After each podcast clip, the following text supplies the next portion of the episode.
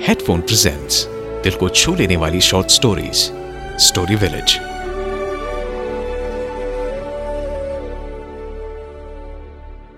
मैं न्यूयॉर्क में ही पला बड़ा था। मम्मी पापा वहाँ के जाने माने डॉक्टर्स थे। लेकिन मेरा जन्म इंडिया में हुआ था। मम्मी कहती हैं कि पापा को यहाँ न्यूयॉर्क के बड़े से हॉस्पिटल में सर्जन अपॉइंट किया गया था। और उस टाइम मम्मी पापा मुझे और दादी को लेकर यहाँ शिफ्ट हो गए। मैं इंडिया के बारे में ज़्यादा कुछ नहीं जानता। और जो थोड़ा बहुत कुछ जानता हूँ, वो सब दादी की बदौलत।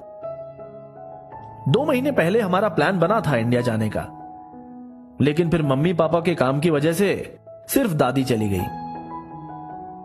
वैसे दादी का मन था कि मैं भी उनके साथ जाऊँ, लेकिन उन दिनों मेरे एग्ज़ाम्स होने वाले थे। तो मैं भी उनके साथ इंडिया नहीं जा पाया। आप सुन रहे हैं हेडफोन ओरिजिनल ऑडियो शो दादी परसों ही इंडिया से वापस आई थी। जब वो वापस आई और जब हम सब लोग उन्हें एयरपोर्ट पर लेने गए तो उनके चेहरे पर एक अलग ही खुशी थी। मैंने ऐसी खुशी उनके चेहरे पर पहले कभी नहीं देखी थी।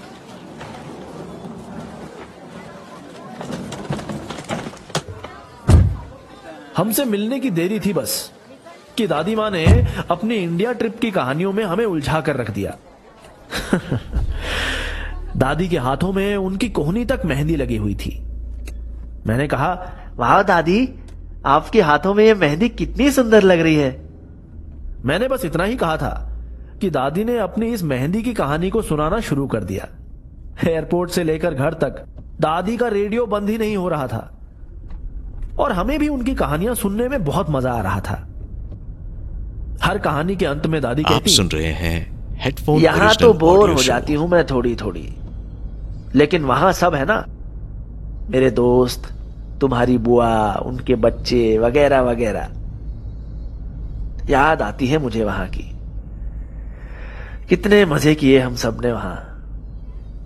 अरे, तुझे भी चलना चाहिए था मेरे साथ। ये कहते कहते दादी दूसरी कहानी को शुरू कर देती।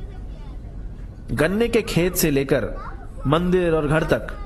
दादी की हर एक कहानी मेरे दिमाग में एक चित्र बना रही थी। मुझे पेंटिंग करने का बड़ा शौक था। इसलिए मैंने सोचा कि घर जाकर मैं दादी के इस पूरे इंडिया ट्रिप की अलग अलग ड्राइंग्स बनाकर दादी को गिफ्ट करूँगा।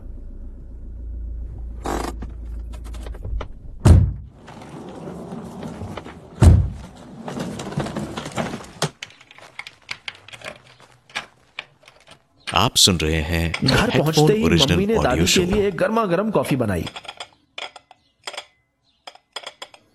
हम सब लोग लिविंग रूम में बैठे थे और पापा ने दादी के फ़ोन को टीवी से कनेक्ट कर दिया। हम सब कॉफ़ी पीते पीते दादी के इंडिया ट्रिप की फ़ोटोज़ देख रहे थे। दादी उन सारी फ़ोटोज़ में इतनी खुश नज़र आ रही थी। ऐसा लग रहा था कि दादी इंडिया जाकर फिर से जवान हो गई हैं। फ़ोटोज़ देखते देखते एक फ़ोटो ऐसा आया जहाँ दादी एक बड़े से मंदिर के सामने खड़ी थी, काले चश्मे पहनकर।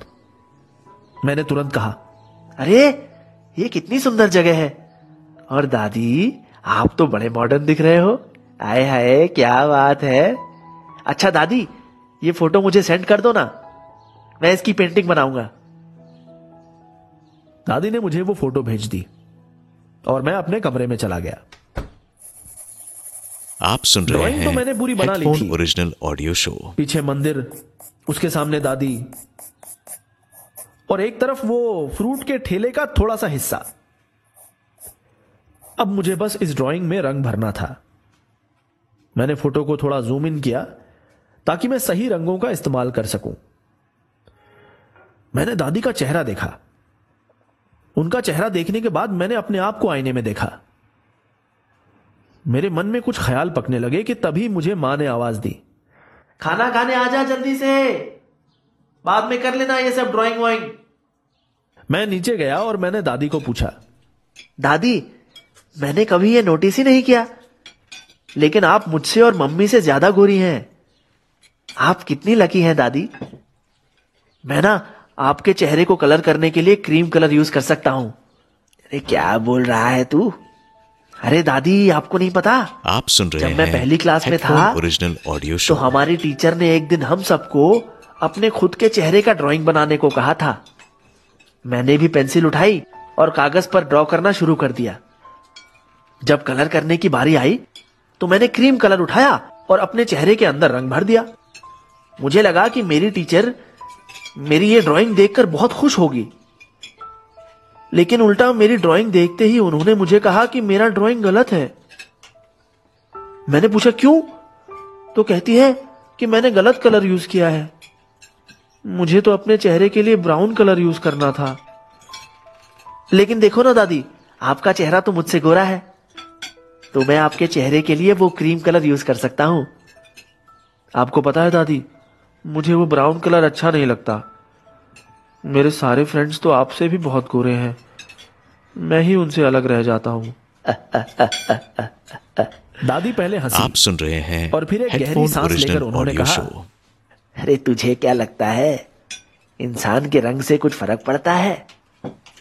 या लोगों के अलग दिखने से कुछ फ़र्क पड़ता है? तेरी टीचर ने कुछ बताया तुझे उसके बारे में? नहीं दादी। लेकिन उन्होंने कहा कि मैंने गलत ड्राइंग बनाई है। अगर कुछ फ़र्क नहीं पड़ता तो वो मुझसे क्यों कहती कि मुझे अपनी ड्राइंग को ब्राउन कलर करना था? मतलब कि कुछ फ़र्क पड़ता है ना? हट, पागल कहीं का। कुछ फ़र्क नहीं पड़ता। और ये क्या बात हुई कि तुझे ब्राउन कलर अच्छा नहीं लगता? अगर तुझे औरों से अलग दिखने के कारण ब्राउन कलर पसंद नहीं आता तो तू गलत है बेटा। अच्छा बता। तेरी क्लास में सबसे अच्छी ड्राइंग कौन करता है? मैं दादी मैं। सबसे अच्छी ड्राइंग मेरी है। हाँ। तेरी ड्राइंग दूसरों से कितनी अलग होती है ना? हाँ दादी एकदम अलग होती है। तो फिर सबसे अच्छी कैसे हुई? हैं? तूने तो अभी कहा ना कि औरों से अलग होना तुझे पसंद नहीं। देख जिसको जो कहना है कहने दे। लेकिन तू एक बात समझ ले बेटा। हमारे हाथ की पाँचों उंगलियाँ एक जैसी नहीं होती, लेकिन काम पाँचों ही एक जैसे करती हैं। हम इंसान भी वैसे ही हैं। हम कहाँ से हैं, हमारा रंग क्या है, इन सबसे कुछ फ़र्क नहीं पड़ता बेटा। फ़र्क पड़ता है हमारी सोच से और हमारे काम से। जो लोग तुझे तेरे रंग के लिए कुछ कहते हैं, तुझे नीचा महसूस कराते हैं, समझ जा। कि उनकी सोच गलत है। और गलत सोच को हमें अपनी ज़िंदगी में घुसने नहीं देना चाहिए। तेरे रंग से तेरे काम पर बिल्कुल असर नहीं पड़ता। समझा? दादी की बात सुन मुझे रहे कुछ कुछ समझ में आ रही थी। ओरिजिनल ऑडियो शो जितना भी मैं समझ पाया मैं उससे खुश था। दादी के चेहरे पर तो मैंने क्रीम कलर यूज़ किया। लेकिन अगले दिन मैंने अपने बेस्ट फ्रेंड का और मेरा एक पेंटिंग बनाया। दादी की बातों को सुनकर मैंने इस बार खुद के चेहरे को ब्राउन कलर किया और मुझे इस बात पर कोई हिचक महसूस नहीं ओरिजिनल ऑडियो शो क्योंकि मुझे पता था कि उससे मैं या मेरा काम बुरा नहीं बन जाएगा। इसलिए फिर मैंने उस पेंटिंग के नीचे बड़े बड़े अक्षरों में लिखा I love me I love brown अभी आपने सुना headphone original show story village ऐसे और शो सुनने के लिए डाउनलोड कीजिए हेडफोन ऐप